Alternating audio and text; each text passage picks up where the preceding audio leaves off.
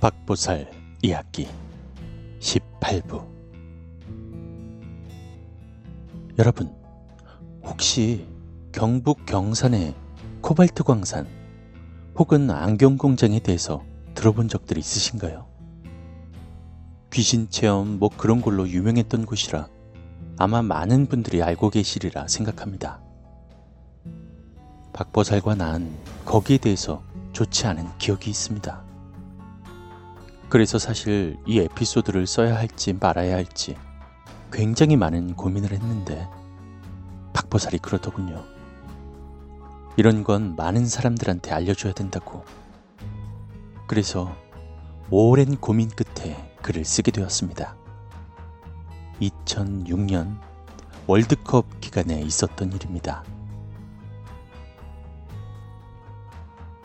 여담이지만 박보살이 축구를 진짜 좋아해. 어, 2년 스포츠 토토인가? 프로토인가? 뭐 하여튼 축구 게임 겁나게 잘 맞춰. 음, 뭐 혹시 영빨로 맞추는 거 아니냐 하시는 분들 계실까봐. 그럼 세상의 무속인들이나 박보살 같은 사람들 다 만수로 되게요? 그냥 좋아하다 보니까 해외 축구까지 섭렵하고 있는 게 아니라 전적이랑 그런 거 다 계산해서 베팅하는데 2년 이거 완전 프로 도박사라니까요. 몇 달 전에 쩐대비랑 볼 일이 있어서 장거리 갔었는데 우리 동네 마트에 물이랑 껌 사러 잠깐 들렸었어. 그런데 거기 마트 사장 아저씨도 완전 겜블러이신 걸로 유명해. 계산하려고 하는데 마트 사장님께서 지인분께 어 누구 엄마 이거 만 원 따라오면 83만 원 먹는다. 하시며 베팅을 권유하시는 걸 목격하게 됐어. 83만 원이란 말에 따부리의 귀는 팔랑팔랑.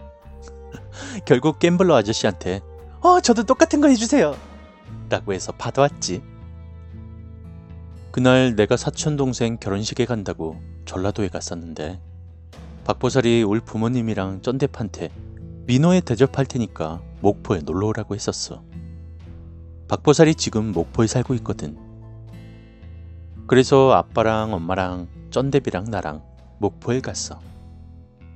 박보살네 부부 만나서 민호 코스 요리 먹으며 이런저런 이야기 하다가 내가 프로터를 했다며 83만원 따면 어쩌고 했어. 그랬더니 박보살이 종이를 보자길래 보여주니까 에이 두 개 틀렸다 하는 거야. 응? 왜? 라고 하니까 두 게임을 짚으며 이거랑 이거 틀렸어. 이러더라. 아이 내 돈 만원 하면서 징징거리니까 니는 편재운이 없어 있냐나? 소처럼 일해서 돈 벌어? 하는 박보살련. 편재운은 뭐 투기 투자 같은 거 하면 재물복 있는 사주라네요. 나 소처럼 일은 맨날 하고 있는데 난 왜 편재운은 없는 것인가? 아무튼 며칠 뒤에 보니 결론적으로 박보살이 다 맞췄어. 어, 쩐데 완전 소름이라고 박보살 꼬셔서 프로토 하자고 난리 난리도 아니었어. 또 사설이 길어지네. 아무튼 그 정도로 박보살이 축구 매니아거든. 2006년 월드컵 기간에 박보살이랑 나랑 거리 응원도 같이 다니고 했었는데 그때 있었던 일이야. 나는 축구에 크게 관심은 없고 그냥 한국이 이기면 장땡인 거라 뭐 무슨 경기가 있었던 날인지도 모르겠어. 그날도 길거리 같이 응원하러 갔었는데 박보살네 동네 동생도 마침 같은 곳에 있다며 끝나고 맥주 한잔 하자고 연락이 왔어. 그래서 경기 끝나고 박보살과 나 그리고 다른 친구 한 명, 또 박보살네 동네 동생이랑 그 동생 친구 두 명, 이렇게 해서 여섯 명이서 호프집에서 맥주를 한잔 했거든. 이때 우리가 스물한 살 동생들이 스무 살 때였을 거야. 아, 옛날이요. 박보살네 동네 동생은 나도 몇 번 어울린 적이 있었던 터라 수다 떨면서 놀고 있는데, 음, 이 동생 이름에 현자가 들어가서 현이라고 할게. 현이 친구들이 흉가 체험, 귀신 체험, 이런 이야기를 해서 그런 분위기로 대화가 흘러갔어. 현이 친구들은 박보살에 대해서 모르고 있었어. 현이만 알고 있었대. 그때 현이 친구들이 곤지암에 있는 정신병원 이야기를 하면서 한번 체험해보고 싶다고 해서 박보살이 자신의 존재를 드러내지 않고 그런데 가면 안 좋다라는 식으로만 조언을 해줬어. 그랬더니 그 동생들이 어 언니 뭐 좀 알아요? 하면서 호기심에 눈이 반짝반짝해지는 거야. 현이가 그나마 중간에서 상황을 파악하고는 에이 울 언니 그런 얘기 싫어해 라고 하면서 화제를 돌렸어. 그날 그렇게 금 모임을 파하고 집에 가는데 박보살이 계속 걱정을 하는 거야. 현이 친구들 큰일 낼 것 같다면서. 아이고 발도 가볍고 쿵디도 가볍고 주둥아리는 더 가벼운 년들이다. 라고 하면서 현이한테도 주의하라고 얘기해야겠다고 했어. 그렇게 월드컵이 끝나고 몇 달이 흘렀고 겨울이 되었어. 다음날 강원도 화천에 산천어 축제를 가기로 했어서 박보살이 먼 길을 가야 하니 우리 집에서 자고 아침 일찍 바로 출발하자고 했거든. 둘이 바닥에 배 깔고 엎드려서 독서를 하고 있었는데 뭐 독서라고 하고 만화책을 보는 거지. 박보살 휴대폰에 문자가 왔어. 문자를 보고 깜짝 놀란 박보살이 야, 옷 갈아입어라. 라고 하는 거야. 어, 완전 한밤중에 그것도 아무리 큰일 나도 눈 하나 깜짝하지 않던 애가 허동지동 하는 거 보니까 나는 또 겁이 나지. 근데 내가 운전을 해줘야 하므로 어쩔 수 없이 박보살을 따라 나섰어. 내비게이션에 주소를 찍었는데 경북 경산. 맞아. 지금 우리 가게가 있는 지역이야. 한 시간 정도 달려서 도착한 곳은 위에서 언급했던 곳이었어. 경산 코발트 광산. 월드컵 때 봤던 현이 친구들이 흉가 체험, 귀신 체험에 관해서 알아보다가 곤지암 정신병원은 너무 멀어서 못 가고 경산 안경 공장과 코발트 광산은 가까워서 가기 좋겠다며 그날 즉흥적으로 현이 아버지 차를 몰고 그 밤중에 거기를 갔었던 거야. 그런데 애들이 광산을 둘러보다가 기이한 현상을 겪게 된 거지. 이때 현이는 무서워서 차 안에만 있었대. 무서워진 현이 친구들이 뛰어내려와서 차에 탔는데 덩달아 놀란 현이가 얼른 출발하려고 시동을 걸었는데 차 배터리가 완전히 방전된 것처럼 차가 꼼짝을 안 하더라고. 보험을 부르려는데 현이 아버지 차량이라 보험을 못 불렀대. 내가 알기론 사고 난 게 아니면 불러서 배터리 점프하면 되는 걸로 아는데 그냥 지들이 쫀 것 같아. 현이는 헛소리하는 친구들도 무섭고 거기가 너무 무서우니까 생각난 게 박보살 뿐이라 연락을 했대. 잠깐 소개를 하자면 경산 코발트 광산은 1930년대 일제에 의해서 개발된 광산이야. 40년 초에 폐광되었는데 6.25 전쟁 당시 대구 경북 형무소의 수감자들과 국민보도연맹의 연맹원들이 집단 학살을 당한 그런 곳이래. 안경공장은 광산 앞에 있는 곳인데 그 터에서 사업을 하던 사장들이 줄줄이 자살을 하고 아무튼 흉흉한 곳이라고 했어. 지금은 병원이 들어서 있고 그날따라 달빛도 없어서 내 자동차 헤드라이트 불빛만이 유일한 빛이었어. 광산까지 올라갔던 건 아니고 애들이 차를 주차해 놓은 곳에 나도 차를 세웠어. 박보살이 나한테 넌 여기 있으라고 하고 차에서 내려 현인의 차 쪽으로 다가갔어. 아, 이년아, 그게 더 무섭다고. 관세음보살, 지장보살. 현인의 차랑 내 차가 마주보고 있는 상황이었는데 박보살이 차에서 내리니까 갑자기 이것들이 막 신나 죽겠는지 클락션을 막 울리고 쌍라이트를 갈기고 와이퍼를 켜고 미친 짓을 하지 않겠어? 나는 현인의 차 헤드라이트에 인상을 찌푸리다가 눈을 감아버렸거든. 그런데 그 순간 내가 상식 부족이었는지 뭔지 모르겠는데 차에 배터리가 나갔는데 쌍라이트를 갈기고 와이퍼를 켜고 막 이럴 수 있나? 라는 생각이 들면서 진짜 온몸에 소름이 다다닥 돋더라. 겨우 몇 초 지났을까? 무서워서 감고 있던 눈을 떠보니 박보살이 애들을 끌어내렸어. 끌어내려서 항상 가지고 다니던 염주를 풀어 애들을 때리기 시작하더라. 근데 박보살 말론 그때 지도 쫄았다고. 아, 이게 보통 일이 아니구나라는 촉이 왔대. 그걸 지켜보는 나도 박보살이 쫄았다는 것을 알았을 정도였으니까.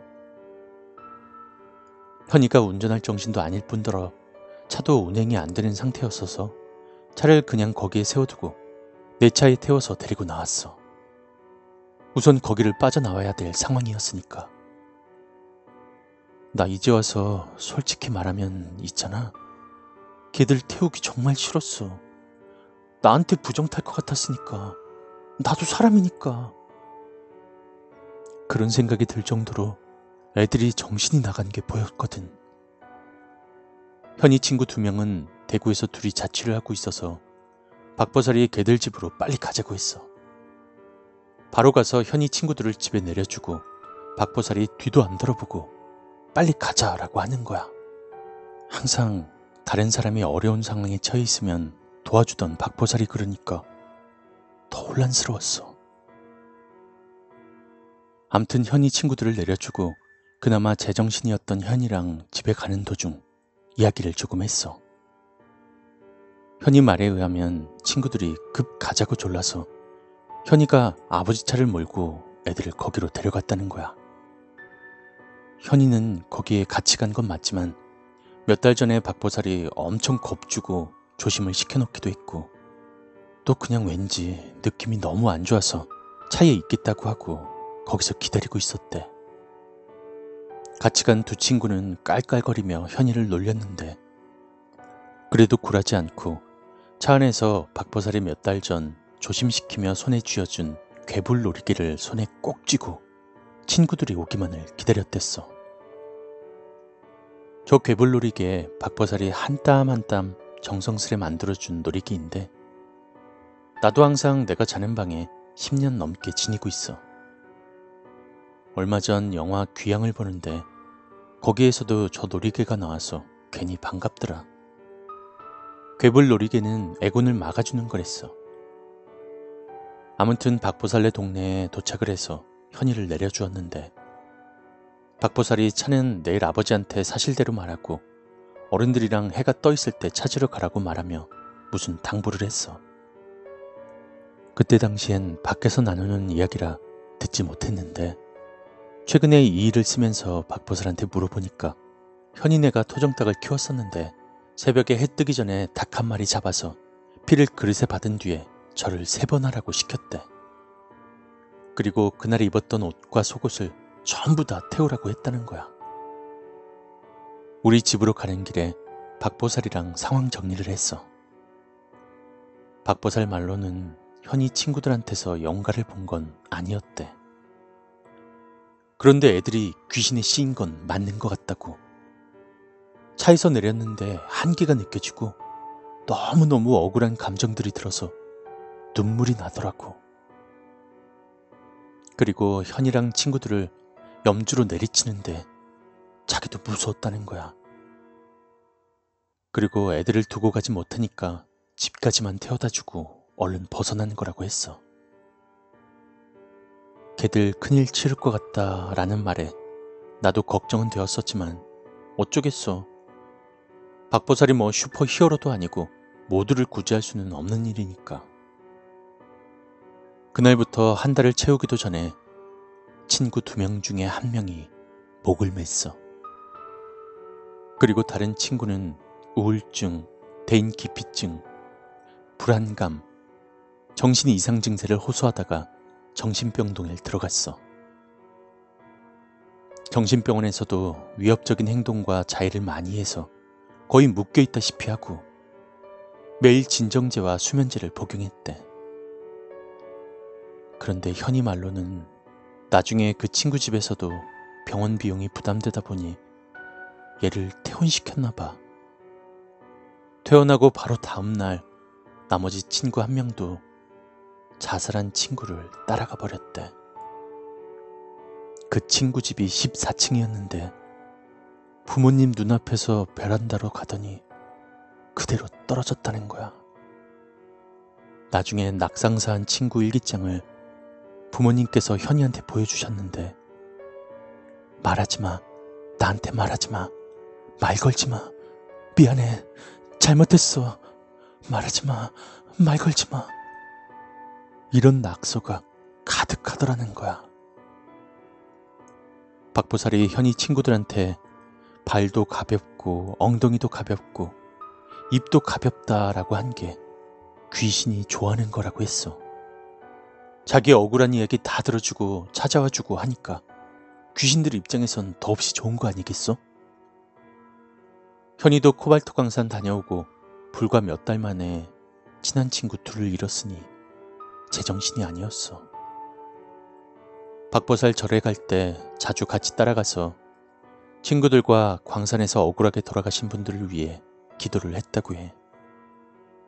그 일 이후로 우리한테 누군가가 그 안경 공장과 광산 이야기를 하면 박보살은 그 이야기를 꼭 들려줘. 그 억울한 영혼들 감당할 수 있겠냐고. 물론 갔다 와서 괜찮은 사람도 있다고. 그런데 아다리가 맞으면 사람 죽어나가는 건 일도 아닐 텐데 감당되겠냐고. 여기서 아다리라는 말은 경상도 사투리야. 아기가 들어맞다. 일이 꼭 맞게 돌아간다 정도로 생각하시면 돼. 치기 어린 마음에 호기심으로 그런 곳에 가보기에는 내 삶이 너무 소중하지 않아?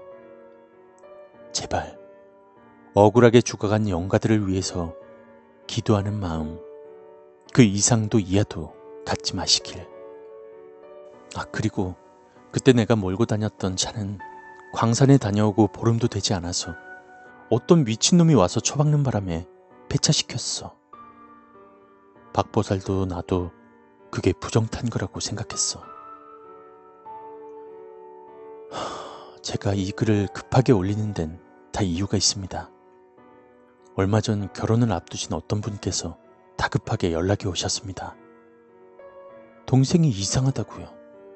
예전에 뇌전증을 알았어서 뇌전증이 재발한 건 줄 알았는데 병원에선 아무 이상이 없다고 이상하다며 연락이 오셨습니다. 저 정말로 많은 분들께서 부탁하시는 거 너무너무 많은 분들이 연락 주셔서 보통 답장을 잘 안 해드리는데 우연히 카톡을 읽다가 너무 간절하신 것 같아서 잠깐 연락을 주고받았습니다. 그러다 그분께서 동생의 영상을 보내주셨고 쩐뎁과 저 그리고 저희 엄마 이렇게 그 영상을 봤어요. 누가 봐도 뇌전증이 아니라 빙이었죠. 제가 좀 밝은 포스팅에서 말씀드리려고 했는데 박보살이 지금 뱃속에 아기가 있습니다. 너무 귀하게 얻은 아가인 걸 알기에 민폐를 끼치기 싫었어요. 박보살한텐 말하지 않고 제 나름대로 도움을 드리려고 엄마가 아시는 곳에 연락해 보시라고 조언 아닌 조언을 드렸는데 거기도 스님께서 기도 중이시라 못 봐주시긴 하셨지만 저희 엄마가 다음날 계단에서 구르셔서 병원에 입원하셨습니다. 쩐뎁은 갑자기 몸살이 나서 며칠 동안 병원 다니며 링거 맞았고요. 꿈자리가 정말 사나웠대요. 우리 집 강아지 방글인 허공을 보고 어찌나 지저대고 방실인 또 벌벌 떨다가 사람이 만지기만 하면 얼마나 비명을 질러대던지 며칠 동안 정신이 하나도 없었습니다. 나중에 알고 보니 연락 주신 그분 동생분이 경산 코발트 광산에 다녀오셨더라고요. 그분도 모르시고 계셨다가 어머님께 전해 들었다고 연락이 오셨습니다. 그 얘기를 듣자마자 큰일 났다 싶더라고요. 너무 무서워서 박보살한테 하소연했더니 어제 박보살이 구미에 있는 절에 볼일 보러 갔다가 가게에 와줬습니다. 가게에 와서 보더니 엄마가 다친 것도 강아지들이 날린 것도 쩐대비 아픈 것도 귀신이 건드리고 간 거라고 당분간 조심해야 한다고 하네요. 그리고 어제 박보살이 돌아가고 저녁에 쩐대 병원에 데려가서 링거 마치고 나오는 길에 잘 주차돼 있던 저희 차를 또 누가 박아서 박살을 내놨더라고요.